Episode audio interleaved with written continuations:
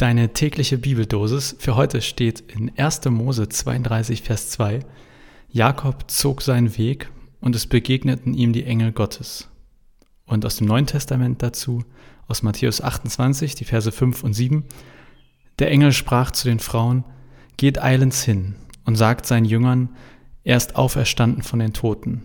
Und siehe, er geht vor euch hin nach Galiläa. Da werdet ihr ihn sehen. Moin hier bei Vitamin C, heute die erste richtige Folge. Ich sitze tatsächlich in Hemd und kurzer Hose an meinem Schreibtisch, denn es ist äh, super warm, zumindest hinter der Glasscheibe. Der Vers aus dem Alten Testament, Jakob geht seinen Weg und ihm begegnenden oder ihm begegnen Engel Gottes.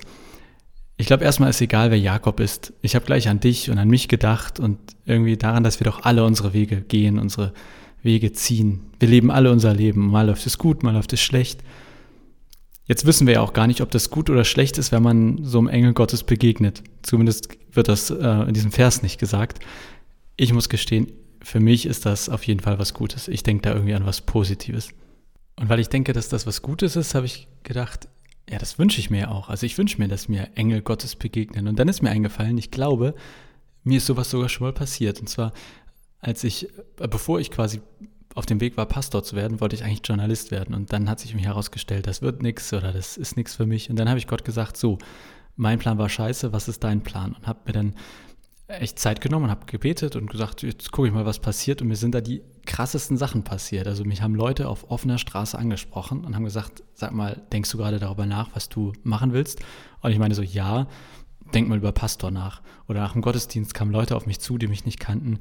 Im Bus haben mich mal Leute angesprochen. Also wirklich, ich würde sagen, durchaus ein bisschen fragwürdig. Aber so im Nachhinein waren das für mich glaube ich, Engel Gottes. Ja, das würde ich heute immer so sagen. So stelle ich mir das vor, wenn uns heute Engel Gottes begegnen.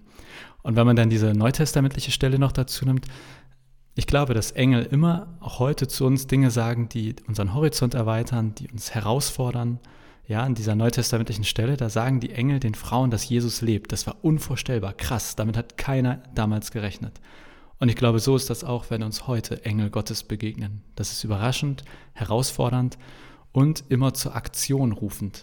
Das zieht sich, glaube ich, jetzt bin ich nicht so bibelfest, irgendjemand wird mich widerlegen können, aber ich glaube, durch fast alle Engel, die wir so in der Bibel finden, wieder. Da geht es dann immer darum, dass die, die die Engelsbegegnung haben, auch irgendwie was tun sollen oder etwas danach tun. Da ist der nichts mehr mit Netflix und Sofa. Schluss damit. Ja, und okay, zu allerletzt ist hier schon drei Minuten sind rum. Ich muss mich beeilen.